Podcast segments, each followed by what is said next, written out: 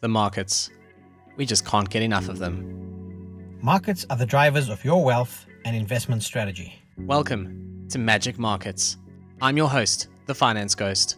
I am Mohammed Nalla of MoKnows.com. Mo is one of the most respected macro analysts to come out of South Africa. He is now in Canada, so we get his global perspective layered on top of emerging markets expertise. Together, we will unpack the biggest trends and issues and scratch beneath the surface to bring you our insights and share our love and passion for markets and investments. This podcast is for informational purposes only and is not financial or investment advice. Please speak to your personal financial advisor. Welcome to Magic Markets. Welcome to episode 14 of Magic Markets from your host, the Finance Ghost, joined as ever by Mohammed Nalla of MoKnows.com, sitting in his car in Canada in his standard position, and me under the stairs all the way here in Cape Town. Welcome, Mo, to the show, and we are talking today about the budget speech that happened a bit earlier. Yeah, Ghost, it's always a pleasure. I wore my, my good luck blue hoodie today. I see that. And may, maybe that played into the delivery of the budget yeah, look, I mean, his chickens haven't brought anyone luck on Twitter in the past year, so maybe your blue hoodie actually actually sorted that out. So, you know, just just to tee it up, I think most Africa's come out of the last decade. We're dealing with a pandemic. We've had load shedding. We've had all this stuff. I mean, you are one of the people who have who have you know left in search of something better overseas, and I can completely understand that. I think there's as many reasons to go as there are to stay, and a lot of people are making that decision as we speak. But you know, it is easy to assume that at some point South Africa will be down and out, but we're like a fiscal cockroach. We just won't die. You know, somehow we manage to always just crawl out of these things and try to keep it going more or less. But unfortunately, for all the positive rhetoric that came out of today, you know, there are still some issues, right? And we can touch on them. But one of the ones that always strikes me is that our population growth is still well ahead of our economic growth. And that means that every single day, South Africans on average just get that little bit poorer. And the even bigger problem is that a, a much bigger, a much larger percentage of people are unemployed. So there are fewer employed people trying to feed all these extra mouths. And I've I've written an article on the Finance Ghost before where I made the analogy of an economic pizza. And the point is that the pizza is X size. And if you need to feed more people, you're going to cut smaller slices and everyone suffers. I mean, it's it's honestly as simple as that. Having said that, though, there was some good stuff that came out of the budget today. Some uh, some tax increases were postponed we did better this year than we thought we were going to by nearly 100 billion rand in revenue. They're going to try and cut the public sector wages. So, Mo, have you booked your ticket home yet, or are you still quite happy there in snowy Canada, based on what you, you saw know, today? Ghost, I think when you said when you said an econ, I think you said economic cockroach. I mean that that's really fiscal really cockroach. Fiscal cockroach. Yeah, fiscal cockroach just won't die. You know, that, that just won't die. It, it's good that it won't die. I mean, there's a lot I riding. Agree. On, I love you. there's a there's a lot riding on South Africa's success. And you know, when you're talking about the pizza, you said X size, and I thought you said excise because that's where a lot of the taxes are coming from, right? If there's I mean, not I mean, tax in pizza, I might come to Canada with you. I'll be honest with you. If they introduce sin taxes on pizza, I'm finished. Then that is the line for me. Uh, look, the long and short of it, I, I don't want to give the listeners just another stock standard run through the budget. I mean, you, you've touched on a key point. And that key point is that, you know, for the last, call it seven or eight years, South Africa has been going backwards on a GDP per capita basis. I, have said this many times, is that it's pointless looking at, you know, quarter on quarter contraction and that's, that's a recession. South Africa has been in a contraction on a per capita basis, a per capita recession, if you want to call it that, for the last seven years.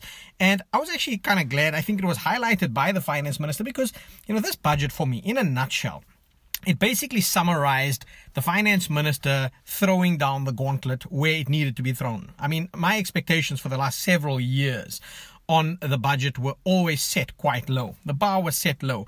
And so I think in that context, this budget actually delivered something that for me was was reasonably good.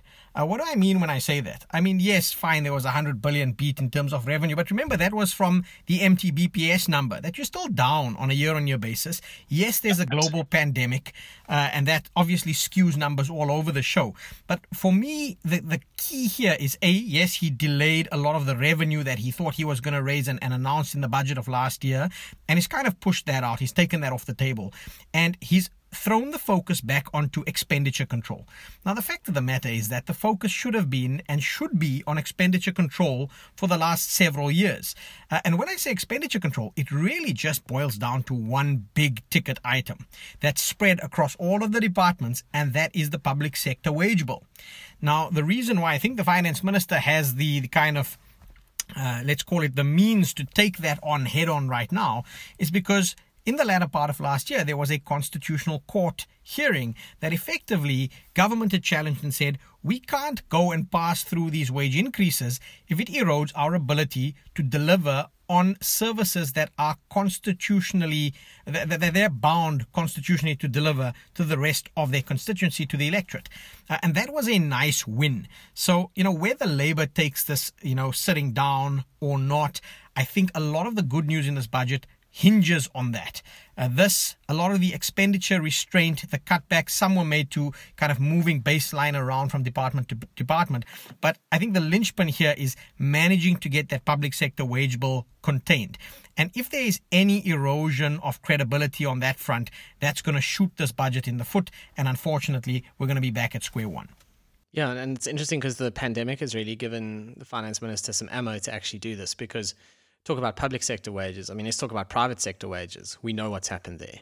Tons of people either got no increase, salary cuts, certainly no bonuses, in many cases, retrenchments, salary sacrifice. I mean, private sector wages got smashed in the last year, and yet the public sector people, you know, they, they kind of just carried on. And and unfortunately, when people hear public sector wages, they immediately think, well, these are all the gravy train guys that are just making lots of money. A lot of them are nurses, teachers, firemen.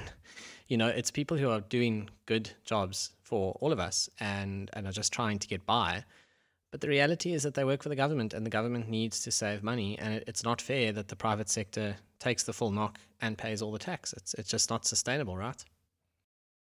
Yeah, and you know, you raise another important point. Is it's a lot more nuanced than just saying public sector wage bill. You're absolutely right. They're doctors, they're teachers in there. Uh, for me, the issue has always been it's a South Africa has money. Yes, okay, they're taking on a lot of debt, but in aggregate, if managed correctly, South Africa has the fiscal space in order to, you know, maintain a, a reasonably a decent standard of, of, of, of public sector service delivery. Where it falls flat is always in the implementation.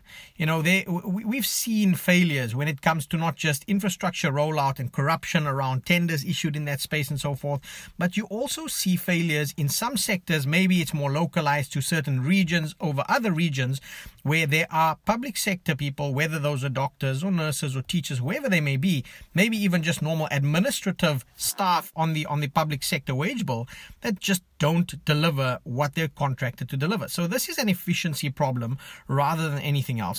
And again, I think the difficulty here is that remember, National Treasury tries to uh, attack this problem from a, a national, from a treasury perspective, but that a lot of the, the, the where it comes unstuck happens at a provincial or a local government level. And so it's really about can National Treasury wave around a big enough stick to try and get all of the other departments, both at a, at a national as well as at a subnational level, to start toeing the line? And that's where that credibility gap has come in the past. And that's the credibility gap that we're going to look to hopefully have narrowed if this budget is going to hold any water uh, as, as we move through the, the medium term economic framework. Yeah, correct. And, and a buzzword that we've touched on before is modern monetary theory, MMT. And, and that kind of says, you know, you can spend your way out of trouble very simply. It just means the government just needs to keep spending for as long as the, you know, the economy can kind of pick up that slack and everything will be fine. Now, it doesn't look like Tito is an MMT enthusiast uh, based on today's budget because he's cut a lot of the expenditure. And I saw one of the stats in the budget is that government expenditure is only going to grow at an annual average of around 0.4% if you ignore the wage bill piece of that. So, you know, the cost controls are probably good in some areas. I know you've read the entire speech and all the annexures, so you've probably got some insight into where it's not so hot. I mean, certainly SOEs, I'm sure, is another horror story. But, you know, aside from that point, there's also a point around, like all companies, governments also need to invest. And, and we need to fix the infrastructure problems we've got, of which obviously the big scary beast is Eskom it almost like we're a little bit of a turnaround play. You know, if we were a listed company, we would be in a, we would be like an Adcorp or an EOH. You know, a little bit down and out, but could still be okay. But it's going to need strong management, and it's going to need a, a good turnaround, and it's going to need good execution. And are you buying this value stock, this SA Inc? I mean, what's your overall sense of it today, having now read the whole budget? You know, where are the skeletons?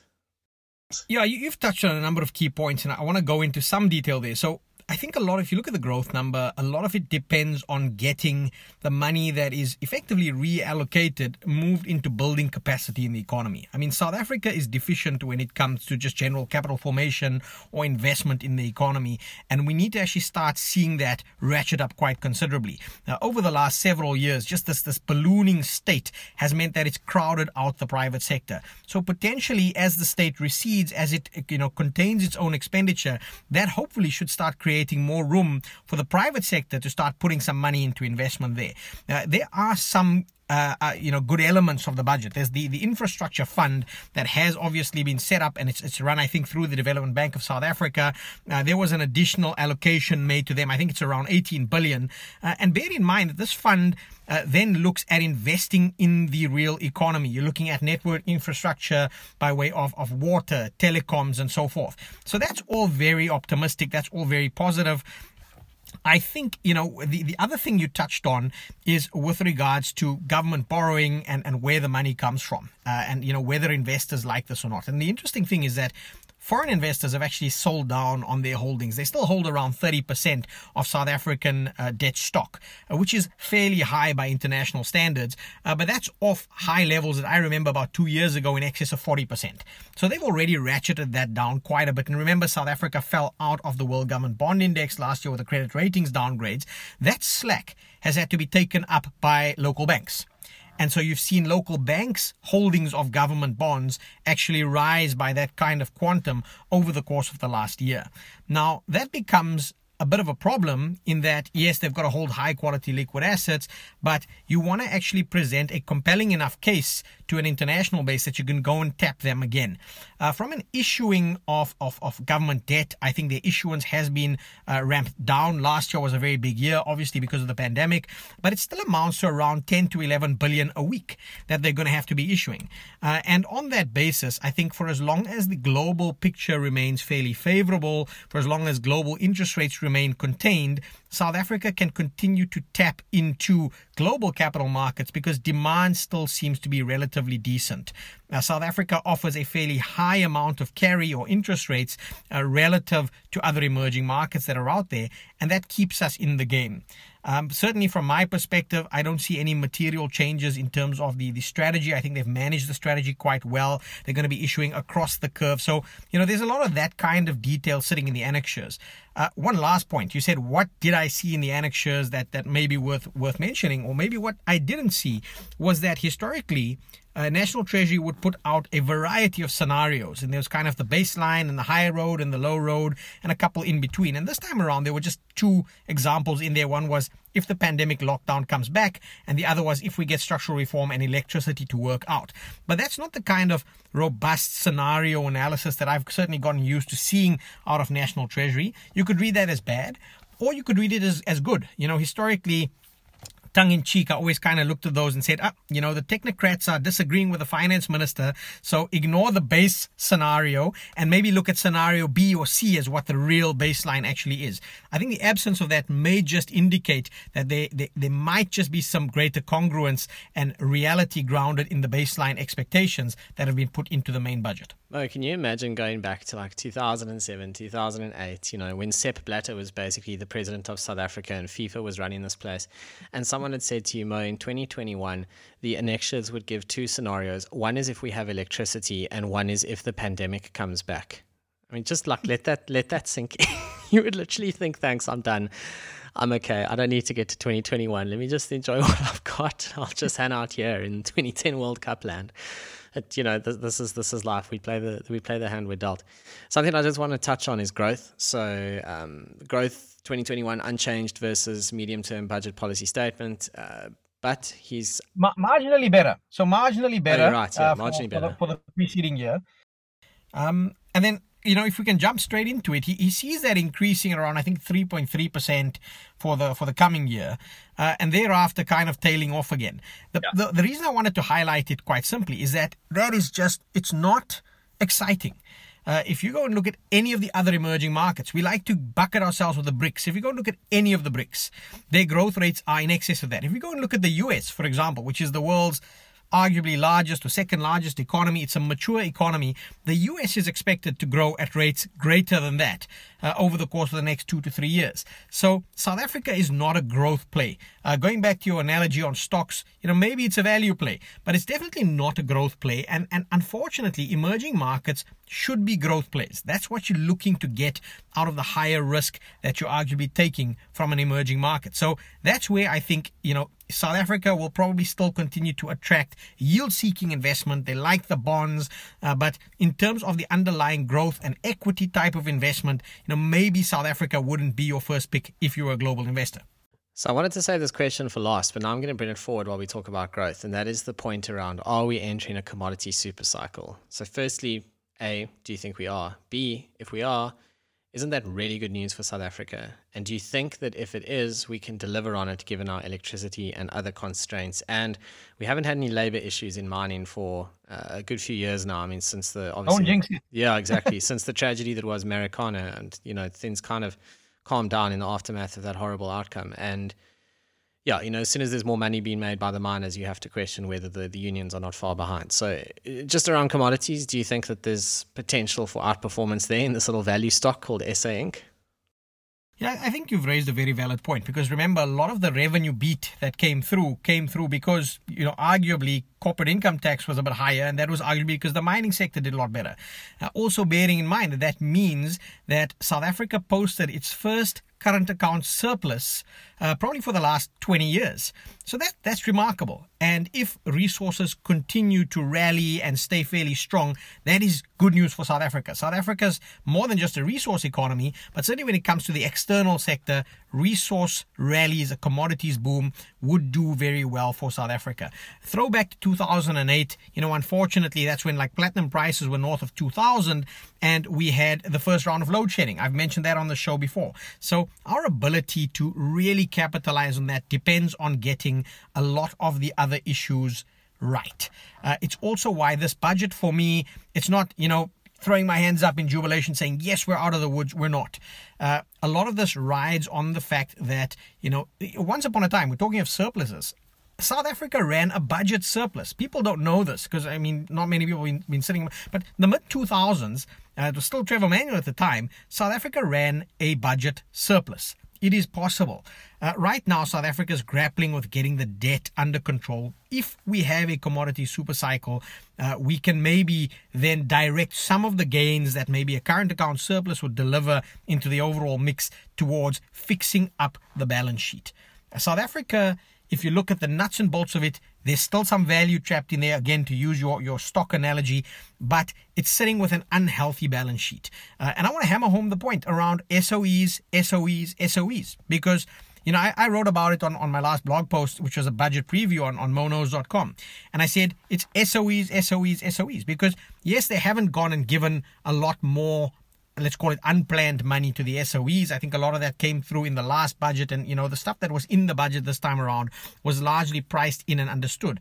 But remember that the contingent liabilities that sit on South Africa's balance sheet amount to around a trillion rand. So when you throw that onto your debt to GDP numbers, it's a big number. Most of that's Eskom. And South Africa needs to think long and hard around how do we tidy up shop amongst those SOEs, try and liberate some of that balance sheet, get the private sector involved, uh, and that would go hand in hand with regards to trying to turn this big ship around. Well, if you just keep buying gold, you know that'll prop up the gold price, which will be much appreciated by all of us who are who are left down here.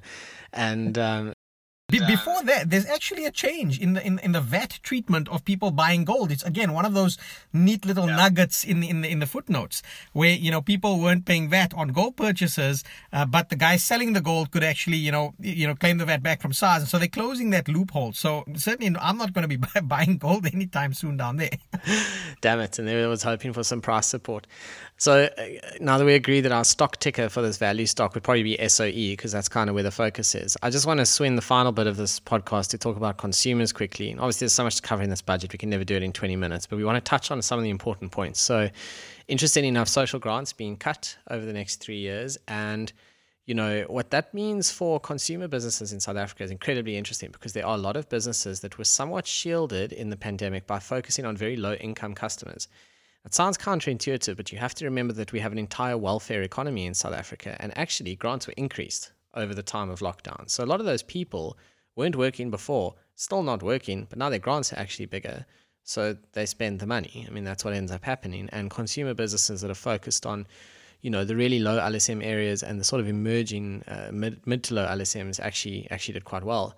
Um, what's interesting as well is to see that we now have the opposite of fiscal drag. We've had fiscal drag for a while, where those personal income tax brackets are increased by a lower rate than inflation. What that means is people's average income tax rate on their own money goes up. In this case, they've actually increased it by, they say a little bit more than inflation. I mean, it's kind of on inflation, but at least they've actually given an increase, you know, and, and that means your average tax rate either stays more or less the same or maybe goes slightly down.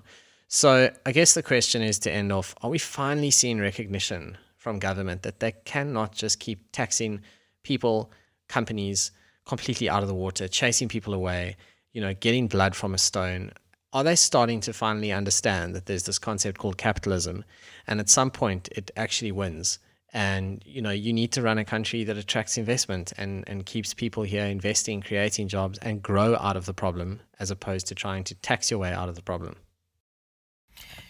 yeah, look, I, I think the, the recognition is there. It's why this wasn't a revenue heavy budget. I think, you know, the, the, the key point we haven't touched on was actually the uh, upcoming decrease in, in corporate income tax. Uh, you know, that decreases by a percent.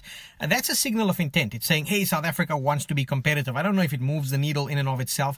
And bear in mind, they're very smart. So they're actually then changing the ways you can offset assessed losses and deductions. So in aggregate, I, I don't actually even think that moves the needle on the corporate side from a profitability, from a, a competitiveness perspective just yet. Going to the consumer, because the consumer is vitally important. Maybe the, the you know the the slightly more than inflation compensation on bracket creep is South Africa's way of delivering that stimulus through to taxpayers. Uh, yes, it's not in a social grant perspective. And again, we could argue whether that's regressive versus what's been progressive over the last several years. But instead of going out there and mailing everyone a check like they did in the, in the US, by giving people this, this bracket creep, it means that come next tax season, you know, people might actually get some money back when they submit their tax returns. Uh, and when they do that, that potentially provides some additional, call it spending power. People get their SARS check and then they're going to take that money and maybe go and spend it. It's maybe not as apparent or explicit as a direct grant into people's pockets, uh, but in aggregate, uh, you know, I don't see this as a, as an austerity budget, if you want to call it that. I think it's a budget where you've got to cut your coat according to your cloth. And South Africa has come to the realization that, you know, there's a debt problem. Uh, debt service at 20%, 20 cents on every rand goes into just paying interest. It is now larger, interest payments are now larger than allocations to entire departments or divisions. I think healthcare is dwarfed by interest payments. So unless we get the debt under control, you know, government's ability to deliver to its electorate is going to continue shrinking. And that is why I think the direction or the intent signaled by this budget is definitely positive. Uh, it's just around delivery. Can they deliver? Uh, and once that happens, we'll see that credibility deficit narrow somewhat. That's the more important deficit for me. For now, is it enough to keep the ratings agencies at bay? That's a question I get quite often. And I think probably it's not enough to get us off negative watch. It's not enough to, to, to, to change the direction just yet, but it's enough to maybe buy us some time for the wait and see. Uh, and then that goes back to your fiscal cockroach scenario that you discussed much earlier on is that, you know, wait and see is not a winning strategy if you don't get all of the other stars to align. Yeah, agreed. So the cockroach survives another year, but uh, we we can only run away from the doom for so long, and hopefully we can execute on this thing properly. Uh, last point, Mo, the rand. It's really strong at the moment, isn't it? And uh, tax-free tax-free savings about to reset. I've been thinking about pushing it offshore, but obviously the American market's also looking very frothy. So in a perfect world, I'm hoping for a big sell-off overseas with the rand holding on, and then I'll definitely push the button offshore. But your quickly your thoughts on the rand? It's the hardest question in the world. We've done a show on the rand. It was actually our first ever show was on the rand, and I would encourage people to go back and listen to it because it still holds. And it's yeah, it's at these great levels. Do you think it can hold on there? Yeah, it's, it's been holding on for some time. I mean, call it mid 14s. If, if it pushes a lot lower, it's going to want to go and try and test 13 to the downside. Uh, again, you know, listeners can go and check out the first episode where we discuss, you know, how you look at Rand, what's fair value. It's not miles off fair value when you look at it over the longer term. Over the shorter term, it's pretty much unchanged on where we were. So I think the market's expectations around budget were certainly met. Uh, and in longer term, bear in mind that stuff like that is also heavily dependent on what's happening with the global risk on risk off scenario. The Rand has actually performed remarkably well considering that, you know, the dollar has actually ticked up a little bit and has been somewhat strong in, in, in certain contexts. Uh, that said, you know, can the Rand go stronger from here? Uh, again, hinges over the longer term on delivery. Can we keep inflation contained and can we turn the ship around? If we can tick, start ticking those boxes, there's no reason why South Africa Inc. as a stock shouldn't go up. But there's a lot of should have, could have, would have's uh, in that uh, in that whole equation. Hope is not a strategy. Strategy is on delivering what you say you're going to deliver. And that's why hats off to the finance minister on this particular one. But I want to see him start to convince his other cabinet colleagues to start to toe the line because that's where this inevitably starts falling short. Well, I'm glad you wore your lucky blue hoodie today because it seems to have given Tito some luck. And I think South Africans need to watch inflation, as you say. We need to watch commodities and we need to watch execution. I think that's the key messages from from this episode of Magic Markets. That's pretty much all we have time for. Thank you as ever for hosting this with me, and uh, to all our listeners, please do share it. You know the story. Go and subscribe on your platform of choice. Give it a good rating, and help us grow the show. Thank you very much. Remember to visit thefinanceghost.com and MoKnows.com for more detailed insights. This podcast was for informational purposes only and does not constitute financial or investment advice. Please consult your personal financial advisor.